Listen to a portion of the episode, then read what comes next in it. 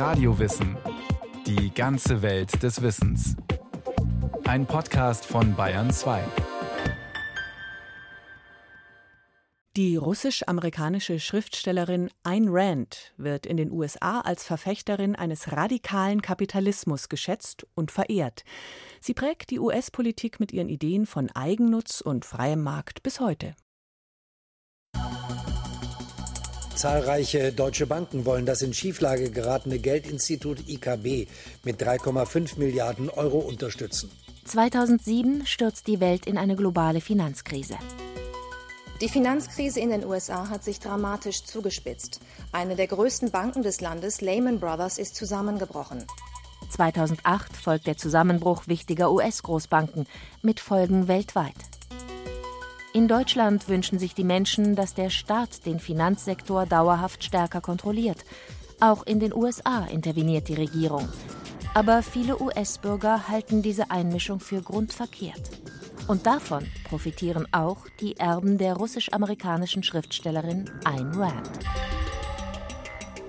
Denn die Verkäufe ihres Hauptwerks mit dem Titel Atlas Shrugged, auf Deutsch Der Streik, schnellen in diesen Jahren der Finanzkrise deutlich nach oben, obwohl das Buch ohnehin schon zu den US-amerikanischen Bestsellern gehört. Darin beschreibt Ayn Rand den Zusammenbruch eines Staates, weil die kapitalistischen Unternehmer nicht länger bereit sind, die Früchte ihres Denkens und ihrer Arbeit mit dem trägen Teil der Gesellschaft zu teilen. Wir sind im Streik, wir, die Verstandesmenschen. Wir streiken gegen Selbstaufopferung. Wir streiken gegen den Glauben an unverdiente Belohnungen und unbelohnte Pflichten. Wir streiken gegen das Dogma, das Streben nach eigenem Glück sei böse. Sie ist eine der wichtigen Stichwortgeberinnen, würde ich sagen, im 20. Jahrhundert äh, für die Politik der USA. Sie hat sich klar für einen Minimalstaat ausgesprochen und für ein marktwirtschaftliches System im radikal liberalen Sinne. Alexander Dietz, Wirtschaftsethiker an der Hochschule Hannover. Rationalität sozusagen ist ein Ausgangspunkt, dann der Eigennutz, das Eigennutzstreben, die menschliche Selbstliebe. Der Mensch handelt ausschließlich zu seinem Eigennutzen. Es gibt keine altruistischen Motive. Christian Wildhagen, Politikwissenschaftler Hamburg. In den USA sind die Schriften von Ayn Rand Schullektüre und fester Bestandteil der Kultur. So antworteten die Teilnehmer einer repräsentativen Studie auf die Frage, welches Buch sie am stärksten beeinflusst habe, neben der Bibel sei das Atlas Shrugged von Ayn Rand gewesen. Der Ökonom Alan Greenspan, fast zwei Jahrzehnte lang Vorsitzender der US-Notenbank huldigt den libertären Ideen Rands bis heute genauso wie die Schauspielerin Angelina Jolie oder die Tea Party-Bewegung. Ayn Rand und ihr Einfluss auf die amerikanische Kultur ist in Europa wenig bekannt. In den USA aber ist sie die Ikone des freien Marktes, die begeisternde Vordenkerin eines entfesselten Kapitalismus.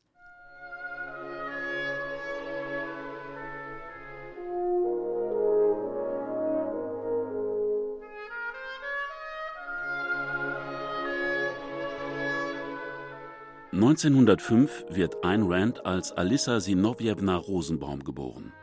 Ihr Vater ist Apotheker. Die Familie lebt in St. Petersburg ein bürgerliches und wohlhabendes Leben.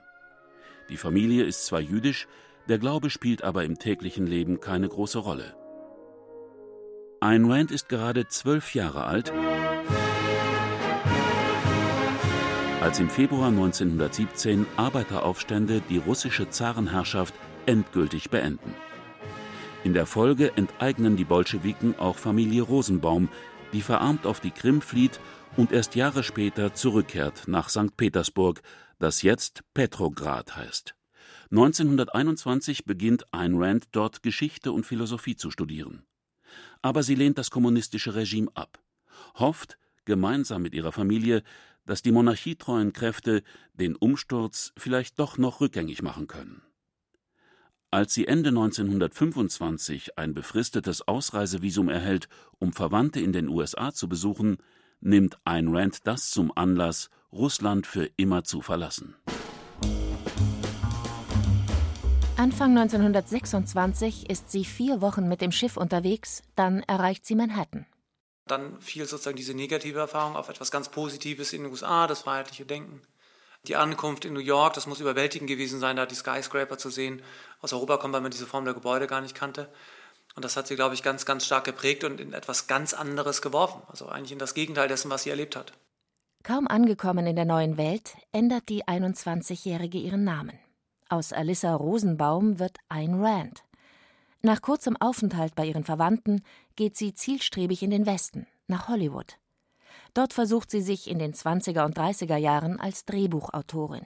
Sie heiratet einen Schauspieler und schafft schließlich 1943 mit ihrem zweiten Roman den lang ersehnten Durchbruch. The Fountainhead heißt das Buch. Zu Deutsch Der ewige Quell oder die Urquelle. Der Hamburger Politikwissenschaftler Christian Wildhagen, der wissenschaftlich zu Ayn Rand gearbeitet hat, erklärt den Aufbau des Romans. Das gesamte Plot, sowohl in The Fountainhead als auch Artefakt, ist schon sehr russisch angelegt, also mit der Komplexität des Plots mit der Anzahl an Akteuren, Handlungen, auch die Handlungsstränge, die miteinander verwoben sind, das ist schon sehr, sehr russisch. Also das, das finden wir bei Dostoevsky, äh, das finden wir bei Turgenev. Also ich glaube, das ist schon sehr russisch. Das dann sozusagen vielleicht durch diese Heldenfiguren, die sie kreiert, ja schon fast cineastisch anzulegen. Das mag sich entwickelt haben durch die Zeit in Hollywood und als Drehbuchautorin. Also es entstehen, wie bei jeder Lektüre, Bilder, bei ihr aber sozusagen in einer, aus meiner Sicht, ganz, ganz anders, anderen Form, weil man sozusagen schon den Film eigentlich sieht. The Fountainhead wird trotz der russischen Komplexität des Stoffs in Hollywood verfilmt. Ayn Rand schreibt sogar das Drehbuch. 1949 kommt die Geschichte in die Kinos. Der damalige Superstar Gary Cooper spielt die Hauptrolle.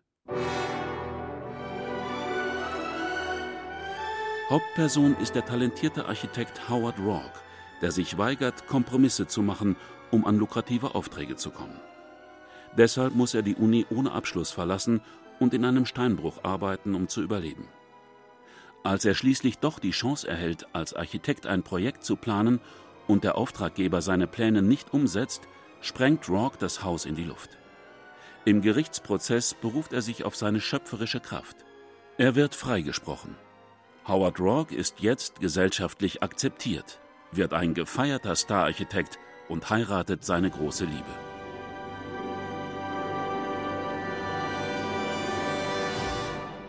Den Roman, so Christian Wildhagen, hat Ayn Rand Anfang der 40er Jahre nicht nur als Plädoyer für die Freiheit des Individuums geschrieben, sondern auch als Kritik an der US-amerikanischen Innenpolitik. Präsident Roosevelt hatte den New Deal beschlossen, mit starken Kontrollen für die Wirtschaft, was Ayn Rand als sozialistisch kategorisch ablehnte.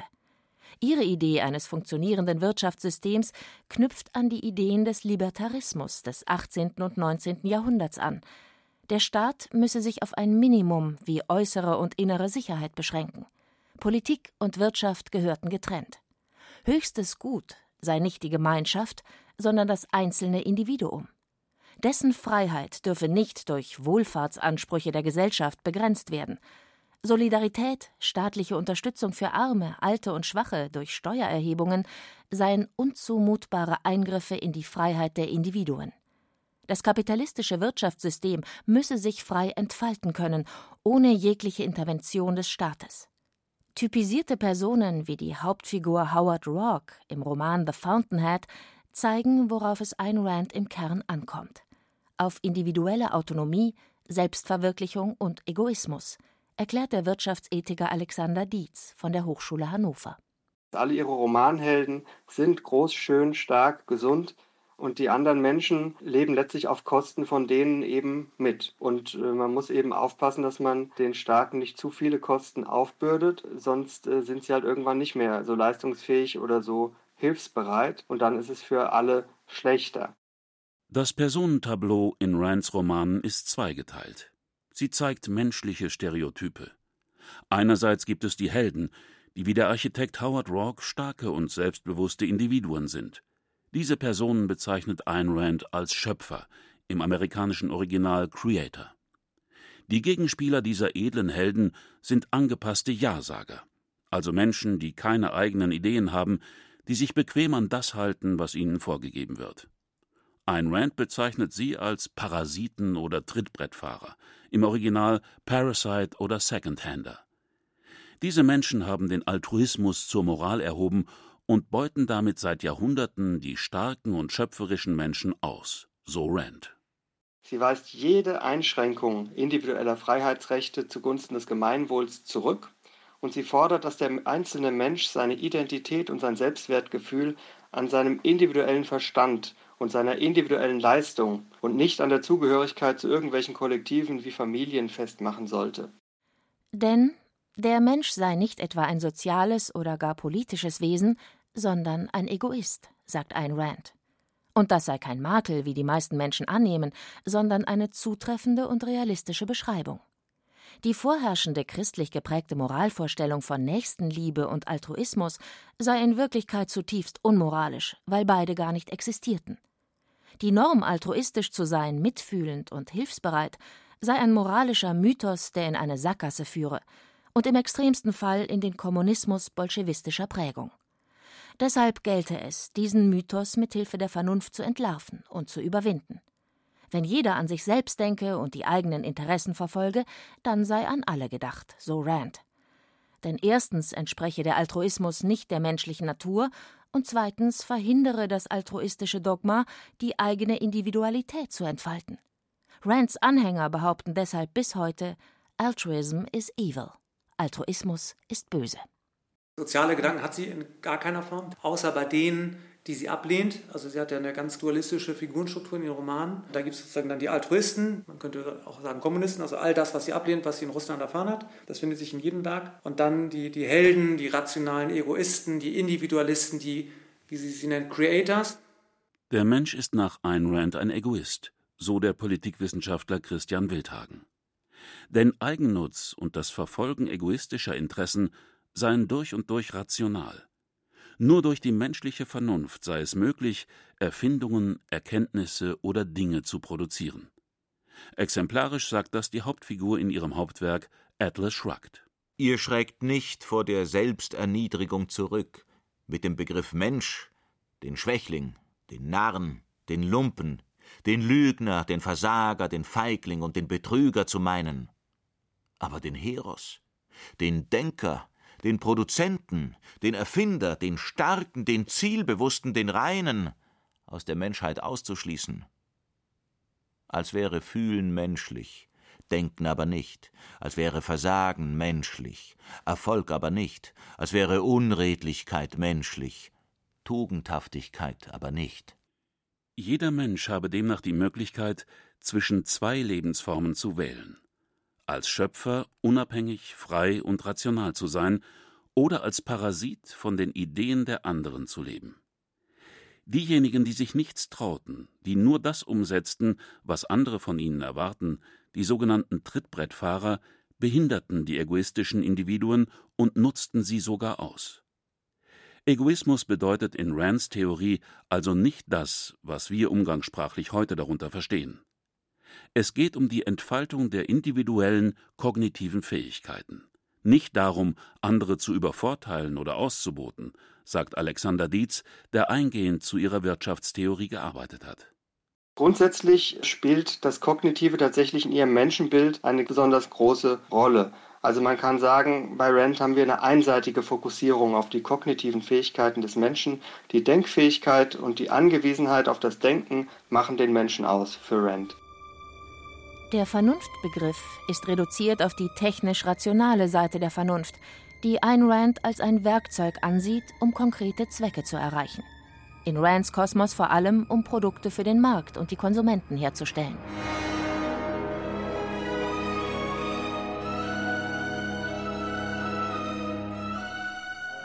Mit dem Erscheinen des Romans Fountainhead steigt Ayn Rand zur herausragenden Stichwortgeberin der Marktradikalen und Libertären in den USA auf. Als Heldin dieser Kapitalismusverfechter ist sie ein gern gesehener Gast in Talkshows, hält Vorträge und Radioansprachen. Ein enger Kreis von Anhängern schart sich um die erfolgreiche Schriftstellerin, der sich ironischerweise das Kollektiv nennt.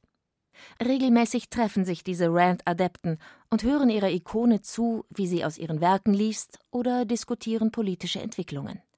Als Erkennungszeichen dient diesem sektiererischen Kreis ein goldenes Dollarzeichen als Anstecknadel. Mit einem ihrer Anhänger, dem 25 Jahre jüngeren Nathaniel Brandon, geht Ayn Rand eine Liebesaffäre ein. Die jeweiligen Ehepartner wissen davon und akzeptieren die Beziehung. Brandon gründet gemeinsam mit seiner Ehefrau ein Institut, um Rands Philosophie unter die Leute zu bringen. Als die gefeierte Schriftstellerin aber Ende der 1960er Jahre herausfindet, dass sie nicht die einzige Geliebte ist, verbannt sie den Liebhaber und zerschlägt das Institut. Fortan gelten Brandon und seine Vertrauten als Abtrünnige. Der unversöhnliche Dualismus, der die Romane von Ayn Rand charakterisiert, Gut und Böse, richtig und falsch, Helden und Parasiten, ist auch ein fester Bestandteil ihres realen Lebens. Wer nicht zum engsten Kreis der Bewunderer gehört, der ist gegen sie und wird verachtet. Also mit dem Bruch von Nathaniel Brandon war sozusagen klar, es gibt eine andere Schule, eine andere Orientierung und daraus hat sich mehr entwickelt. Und der reine Kern, der sich heutzutage unter dem Ayn Rand Institut irgendwie subsumiert und die auch sozusagen die Schriften verwalten äh, und die reine Lehre sozusagen keine Interpretation eigentlich zulässt, außer dem, was, was Ayn Rand kommuniziert hat. Das ist von vornherein so angelegt, widerspricht eigentlich dem kompletten Denken. Die Atlas Society von Brandon und Co. gegründet und das Ayn Rand Institut verbreiten bis heute die Lehren von Ayn Rand. Denn die akademischen Philosophen an den Universitäten haben ihre Theorie nie als Philosophie akzeptiert. Zu wenig systematisch, zu viele Argumentationslücken. Der Verbreitung von Rands Ideen schadet das aber nicht, ganz im Gegenteil. Umweht von dem Mythos der verkannten Wahrheit, werben ihre Anhänger bis heute um den akademischen Nachwuchs, die politische und wirtschaftliche Elite und umgarnen millionenschwere Unternehmer. In Deutschland lädt das Ayn Rand Institute mit der Seite Entdecke Ayn Rand dazu ein, sich mit der Schriftstellerin und ihrer Philosophie des Objektivismus auseinanderzusetzen. My philosophy, objectivism, holds that 1. Reality exists as an objective absolute. Facts are facts, independent of man's feelings, wishes, hopes or fears. Fakten sind Fakten, sagt Ayn Rand in dieser Aufnahme von 1962 und diese Erkenntnis sei das elementare Zentrum ihrer Philosophie. Deshalb sei der Name Objektivismus zutreffend. 2. Reason, the faculty which identifies and integrates the material provided by man's senses. Vernunft ist das Werkzeug, um diese Fakten zu erkennen, aber auch die einzige Quelle, um überhaupt zu Erkenntnissen zu gelangen. Zu wissen, was getan werden muss. Und letztlich der einzige Weg, um zu überleben.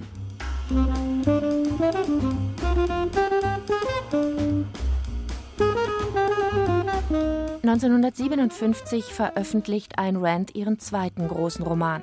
14 Jahre lang hat sie an ihrem intellektuellen Vermächtnis gearbeitet. Atlas Shrugged gilt als ihr Hauptwerk. In den USA erreicht sie damit endgültig Kultstatus. Monatelang steht das über 1000 Seiten starke Buch auf den Bestsellerlisten. Sie war zu ihrer Zeit schon so eine Art Popstar, würde man heute sagen. Ich glaube, was, was ihr Verdienst ist, ist sozusagen diese Philosophie, die schon da war in Amerika. Der Libertarismus hat ja eine alte Tradition. Das hat sie aber sozusagen so formatiert, zusammen mit ihrem russischen Background und dem nihilistischen Moment auch in ihrer, ihrer Philosophie, so formatiert, dass es in Roman verpackt allgemein zugänglich wird und gut verständlich ist. Diese Form der Literatur, den Roman zu wählen und nicht ein philosophisches Sachbuch zu schreiben, das hat, glaube ich, sozusagen den Erfolg ihres Denkens auch nach sich gezogen. In Atlas Shrugged, auf Deutsch aktuell unter dem Titel Der Streik erschienen, fragt Ayn Rand, was passiert, wenn die rationalen Egoisten, also die unabhängigen Denker, die Unternehmer, Kapitalisten und Helden, streiken. Dann bräche das ganze System, auf dem die kapitalistischen freien Gesellschaften ruhen, zusammen. Wir sind die Ursache all der Werte, nach denen es euch gelüstet. Wir, die wir den Prozess des Denkens vollziehen das heißt Identitäten definieren und Kausalzusammenhänge entdecken. Wir haben euch gelehrt zu wissen, zu sprechen, zu produzieren, zu begehren und zu lieben. Ihr, die ihr die Vernunft fahren lasst, würden wir sie nicht erhalten, wärt ihr nicht in der Lage, eure Wünsche zu erfüllen oder auch nur zu verspüren. Diese Worte schmettert die Hauptperson John Gold den Trittbrettfahrern entgegen. Er erklärt, warum die Kapitalisten genug davon haben, für die anderen aufzukommen. John Galt hat den Streik der Unternehmer ins Leben gerufen, weil er sich von der falschen Moral der Gesellschaft nicht länger knebeln lassen will. Wenn die Leistungsträger von der Gesellschaft gezwungen würden, nicht mehr Herr ihrer eigenen Ideen und Taten zu sein und das alles unter dem Dogma des Altruismus, dann müssten sie sich verweigern. Nächstenliebe, Hilfsbereitschaft und Altruismus seien Irrwege, erklärt John Gold als Sprachrohr Ayn Rands pathetisch. Gutes Leben bedeutet für Rand, man sollte nie für andere leben und dies auch nie von anderen verlangen. Rand wollte mit ihrem Kampf für den Egoismus im Sinne von Eigeninteresse die Gedanken zum Ausdruck bringen, dass es nicht verwerflich, sondern natürlich und wünschenswert ist, wenn jeder Mensch nach seinem Glück strebt. Dass jeder Mensch ein Recht darauf hat, Nutznießer seiner Handlung zu sein und nicht zu Nutzen anderer instrumentalisiert zu werden dass nicht alle Menschen in der Lage sind, ein vernunftgeleitetes, unabhängiges Leben zu führen, hat Ayn Rand komplett ausgeblendet. In ihrer dualistischen Gegenüberstellung von Parasiten und Egoisten hat sie unterschlagen, dass es Alte, Kranke und Kinder gibt, die darauf angewiesen sind, dass andere für sie da sind, die unterstützen, finanzieren und helfen. Zweifel an den eigenen Erkenntnissen scheint Ayn Rand keine gehabt zu haben. Zumindest sind keine überliefert. Sie erlebte sich als Star, der es geschafft hat, den amerikanischen Traum in Reinkultur zu leben. Von der russischen Immigrantin zur Millionärin und Vorzeigeintellektuellen der radikalen Marktliberalen. Als Philosophin in einer Reihe mit den ganz Großen der Geschichte Aristoteles, Thomas von Aquin, Ayn Rand, drei A's, wie sie in einem Interview sagte. Ayn Rand mischte sich mit ihren Anhängern auch in die amerikanische Politik ein. Ronald Reagan beispielsweise war ihr zu lasch. Er vertrat nach ihrer Meinung keinen echten Kapitalismus. Gleichzeitig hat die Atheistin es aber auch ihren Anhängern, den konservativen Amerikanern, nicht nur leicht gemacht, sie zu verehren und zu bewundern, denn sie verurteilte weder Abtreibungen noch Homosexualität. 1974 erkrankte die Kettenraucherin an Lungenkrebs und ließ sich, obwohl sie zeitlebens gegen den Wohlfahrtsstaat gewettert hatte, auf Kosten der staatlichen Krankenversicherung operieren. Allerdings anonym, unter falschem Namen. Sie lebte dadurch noch bis 1982. Ihre Anhänger schmückten den Sarg bei ihrer Beerdigung mit einem imposanten Blumengebinde in Form des Dollarzeichens. Und bis heute gilt sie den Neoliberalen in den USA als Ikone des freien Marktes und Hüterin der einzig wahren Freiheit. Das war Radio Wissen, ein Podcast von Bayern 2. Autorin dieser Folge über Ayn Rand, Daniela Remus.